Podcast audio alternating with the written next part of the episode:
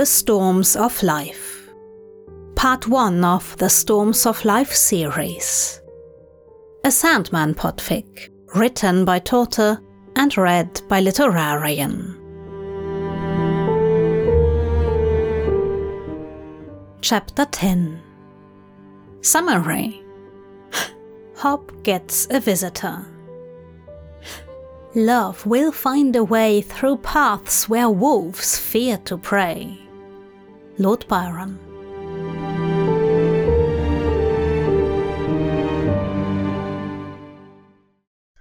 Hop wakes up to a rainy October morning, but he feels more refreshed than he has in months, and the rain can't dampen his mood. He feels elated the dream is still vivid in his mind. His friend has finally appeared and has forgiven him his forwardness, has. Hop shivers and blushes, even alone in his bed. His friend has let him hold his heart. His own is beating so hard it feels like it's about to burst, and Hop sits up trying to dispel the restless energy he feels. He remembers that he has invited his stranger to visit him for tea, and his friend said yes. His friend whose name is Dream. Hop laughs out loud and gets out of bed with an enthusiasm he hasn't felt in a long time. Over the course of the morning, while taking a light breakfast of apples and tea in the kitchen, Hop calms down and tries to be reasonable. He doesn't know when his friend will visit. It could be months, years even. Still, everything sooner than 98 years is to be looked forward to, and so he decides to ready himself accordingly. It is time that Andrew Pollock stocked up his pantry. Maggie, the girl who comes round to clean a bit and takes his washing, is quite perplexed when he greets her cheerfully and asks her for the current news. He hasn't really engaged in conversation with any of the villagers in the last year, and everyone eventually left him alone. Hop means to change that. Now that he knows that his stranger will visit him at least once, maybe more often if he's lucky, he feels finally able to enter the world again. He doesn't want his friend to find him a depressed hermit whose whole thinking revolves around nothing but him. He does not want to continue being pathetically lonely by choice. He has to get a grip on his life again. Maggie is confused but happy about his new enthusiasm and lets him accompany her to the village. He greets everyone they meet with a smile, and Hop makes a rather large order at the convenience store. The owner smiles and asks him if he's expecting visitors. Yes, I am, Hop says, and can't help the grin. He knows that he and his mysterious visitor will be the theme of the village gossip for a while, but he doesn't care. When he's on his way home, a lot of people are already approaching him, curious to see him in town. He makes small talk, apologizes for his lack of social engagement, and parts from everybody with a smile. It feels good to talk to people again, and Hop realizes how lonely he has truly been this last year, how little he cares for it. Adam, the son of the mailman who usually delivers his orders to his cottage, catches his eye at the edge of the village. Mr. Pollock, I hear you're expecting a visitor. I, uh, yes, I am. Word travels fast, doesn't it? Adam laughs good naturedly. Ha ha, of course. You're our most mysterious neighbor after all. But I'm wondering. He leans closer with a conspiratorial look. How did your visitor announce themselves? There's been no mail for you, no telegram. Hop gulps and laughs weakly. He hasn't thought this through. Adam wiggles his eyebrows and seems not too concerned, gladly. He laughs. Ha ha! Did they send a pigeon? Maybe. Hop smiles and tries for the same conspiratorial air. Adam points at something behind Hop and says, Oh, maybe that one. Hop turns around and stares wide eyed at a white breasted raven sitting on a fence very near them. It eyes him and gives a croak. Hop knows that bird. He has met it in his dreams once, hasn't he? Can this be? His mind running, he turns back to the boy with a smile and says easily, That would be funny, wouldn't it? No, this meeting has been arranged for a long time, and now that the appointment is drawing nearer, I'm getting excited.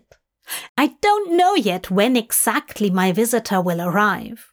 If you receive any mail for me, please let me know immediately, yes? Have a good day now. Of course, Mr. Pollock. Have a good day.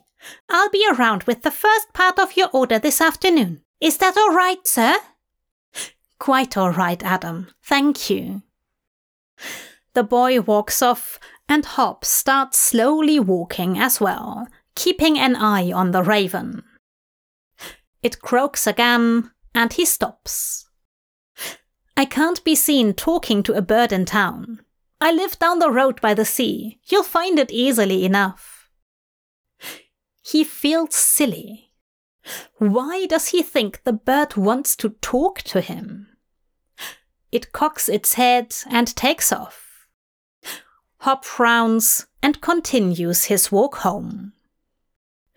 When he nears his cottage, he can see the raven perched on the roof, waiting for him. Hop feels his pulse speed up. Dream. Dream. A bird he met in a dream. He hurries the rest of the way, and when he steps up to the front door, the raven flutters down from the gable to perch on the iron rail holding a lantern above the door. Hop looks at it expectantly. Hello again. We've met before, haven't we? By the sea? Yes, well met, Hob Gadling. The raven answers, and Hop actually startles. He didn't really expect it to answer him. You can talk! Marvelous observation. I have a message from my lord. Hop's heart is beating faster and he swallows nervously. Yes? he asks, a little breathless. The raven puffs out its. her? chest and looks down its beak at him if something like that can be said of a bird. I am here to inform you that my lord intends to accept your invitation and will visit your house tomorrow afternoon, around tea time. Hop grins. Tomorrow? Already? He was prepared to wait for a few years, but tomorrow? He realizes that the raven seems to be waiting for an answer. Um, yes, wonderful. Please tell him. He swallows again, feeling giddy with joy. Tell him I'm eagerly awaiting him. The bird croaks and flaps its wings. It mutters something that sounds like bloody obviously and takes off without a goodbye. He stares after it, stunned and a bit overwhelmed. Tomorrow. Dream will visit him tomorrow for tea, like he promised. With a smile still splitting his face, he enters his home and gets to work. He wants the house clean to make a good impression. Hop gets through the day by sheer force of will and exhausts himself with cleaning and gardening. In the afternoon, Adam brings the first part of what he has ordered fruits, fresh bread and new tea, biscuits, sausages, and cheese, and four bottles of good wine, two white and two red. It will be enough to host his friend, Hop hopes. He has never touched any food in his presence before, but he wants to be able to offer something more than tea. In the evening, he is so tired that he falls into bed without any prior focusing and sleeps dreamless through the night.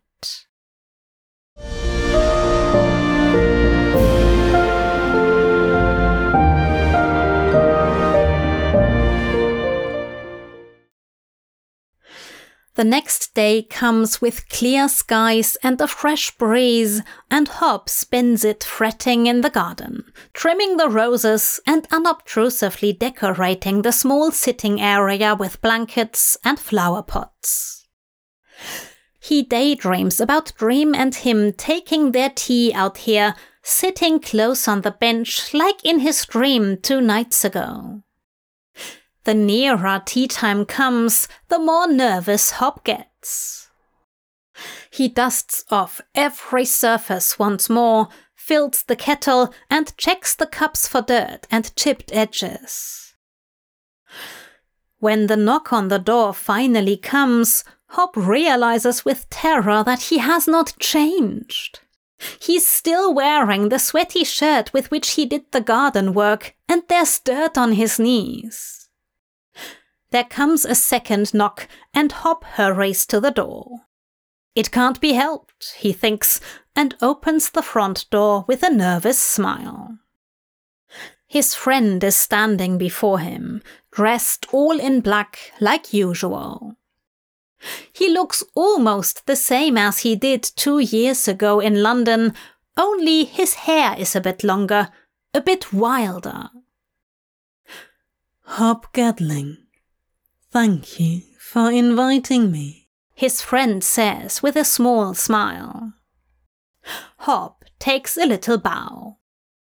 At the moment, it is Andrew Pollock, at your service, my friend. Please come in. Dream nods in thanks and steps into Hop's cottage with all the grace of royalty. Hop feels giddy. His friend is here! He's actually here, and Hop is awake.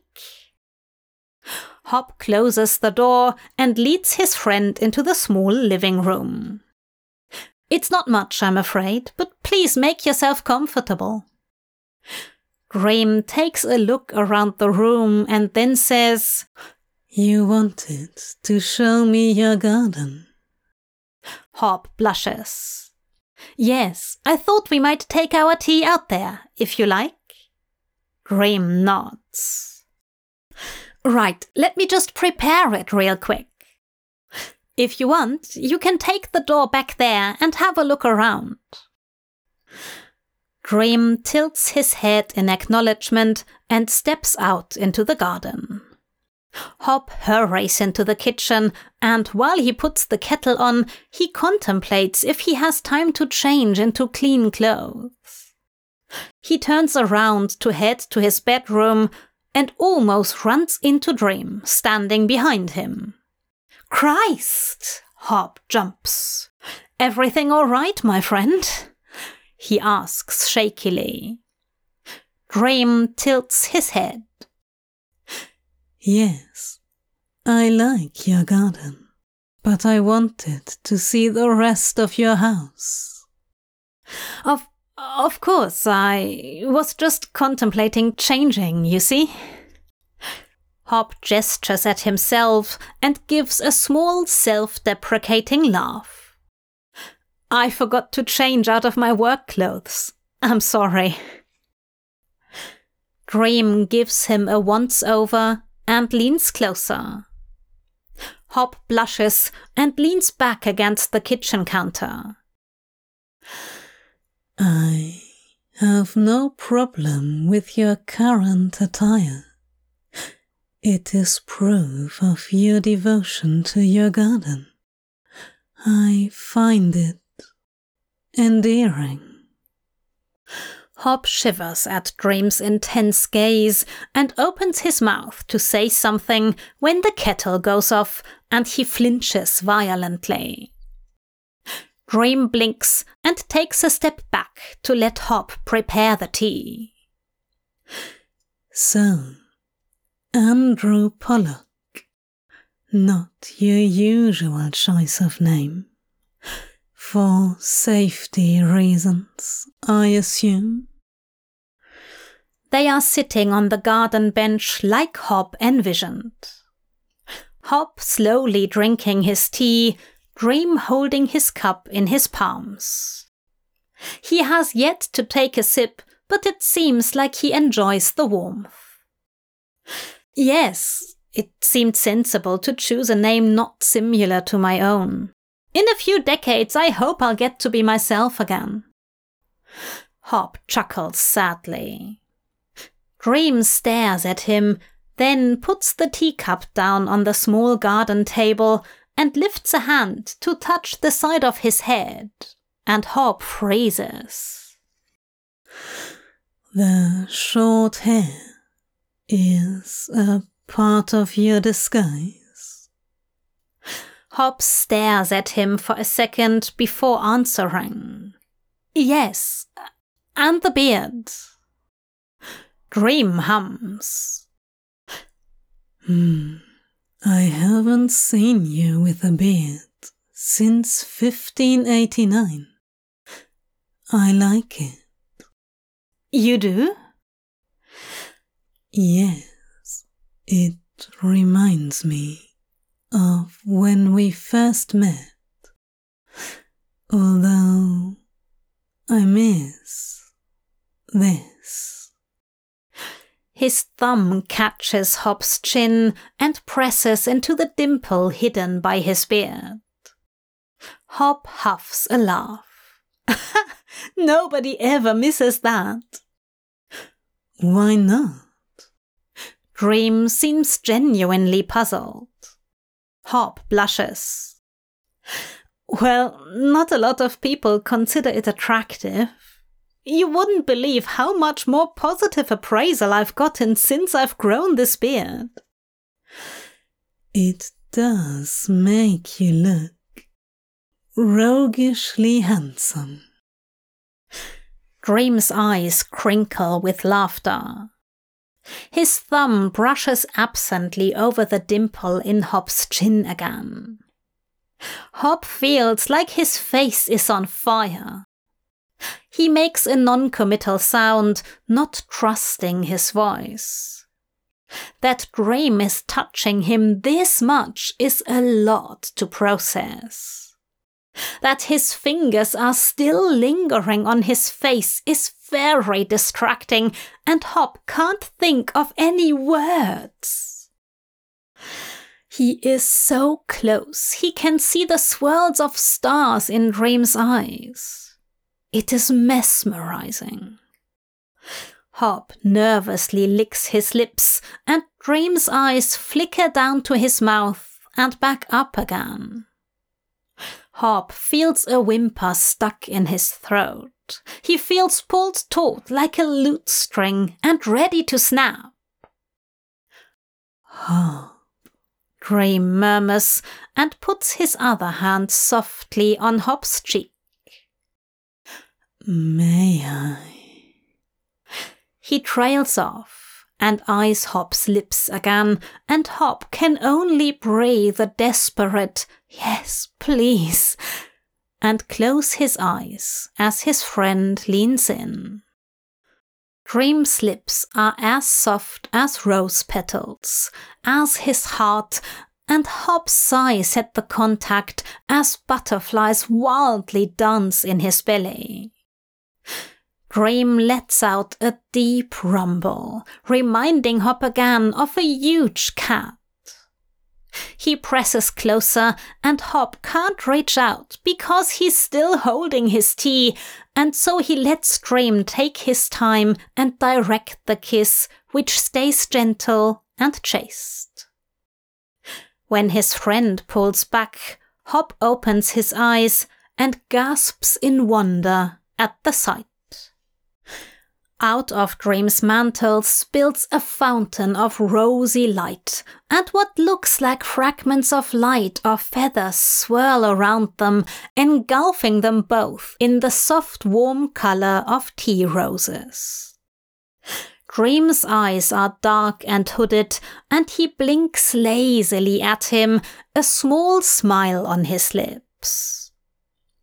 Hop lets go of the teacup and does not mind when it hits the ground with a small chinking sound. He puts his hands on Dream's face and pulls him back in for another kiss. This one grows much more heated quickly, and they both gasp when they finally pull apart. Dream, Hop tries, but is interrupted by his friend growling and kissing him again with fervor. Hop can feel heat pouring off Dream's chest, the pulse of his heart wild and heavy, vibrating in the air around them. Hop feels like his own heart tries to match the beat, thudding loudly against his ribs.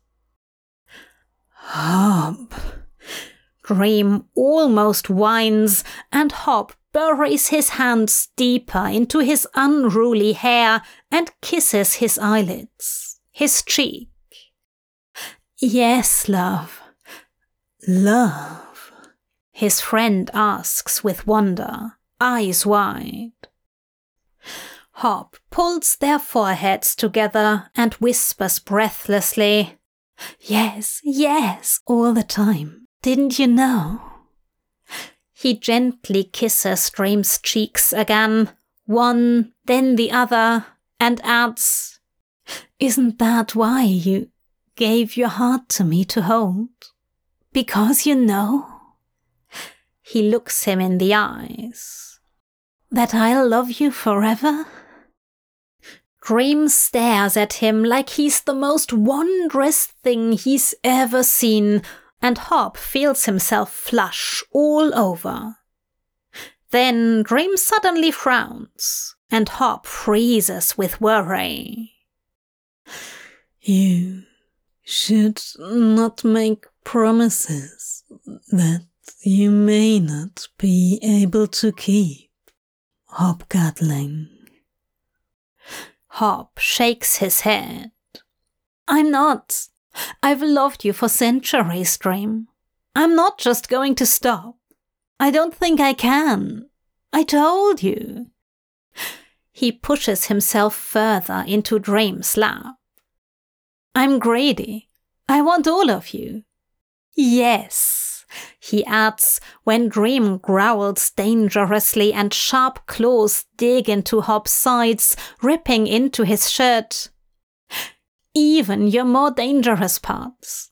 Please. He takes Dream's face in his hands again and forces him to look at him. His eyes are black tidal pools of darkness, but Hop stares resolutely into the void. Don't insult me by thinking I don't know my own heart after living over 500 years. I know that I love you more than anything. And it won't change, no matter which form you take. Dream, my friend.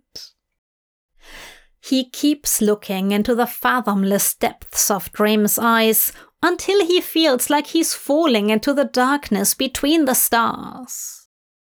Hop clutches at his mantle, trying to stay tethered to the here and now.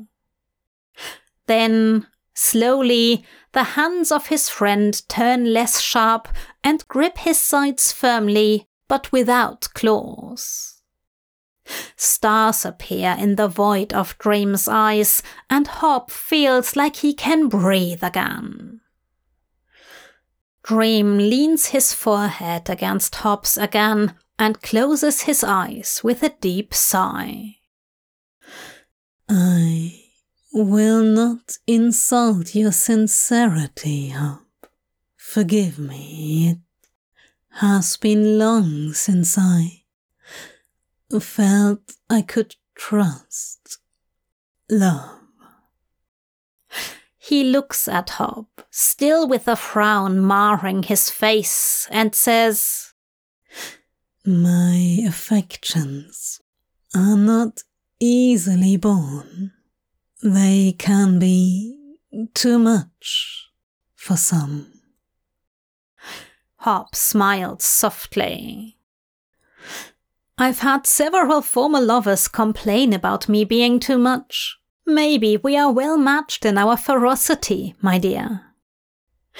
A small smile plays around Dream's lips. Perhaps. On your head be it then, Hob Gadling. You're insufferable. Hop kisses him with a grin. Dream hums again deeply and pulls him even closer, enveloping him in his arms.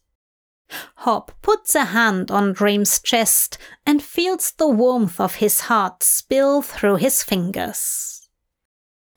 Silently, he vows to himself to put his own heart into Dream's hand the next time he dreams, to drive his point home. Didn't you want to uh, see the rest of the house? Hop gasps against Dream's mouth, and his friend pulls him up from the bench with eyes sparkling. I did. And as the king of dreams and nightmares, I have a singular interest in your bedroom. Hop laughs out loud. That's horrible. Oh my god, you're terrible at flirting. He shakes with laughter until Dream roughly pulls him close again and kisses the laughter from his mouth with a snarl and bites at his chin, chasing the dimple. Hop does make it up to him soon afterwards, and is rewarded with the most gorgeous display of rosy dream shapes in his bedroom. The end.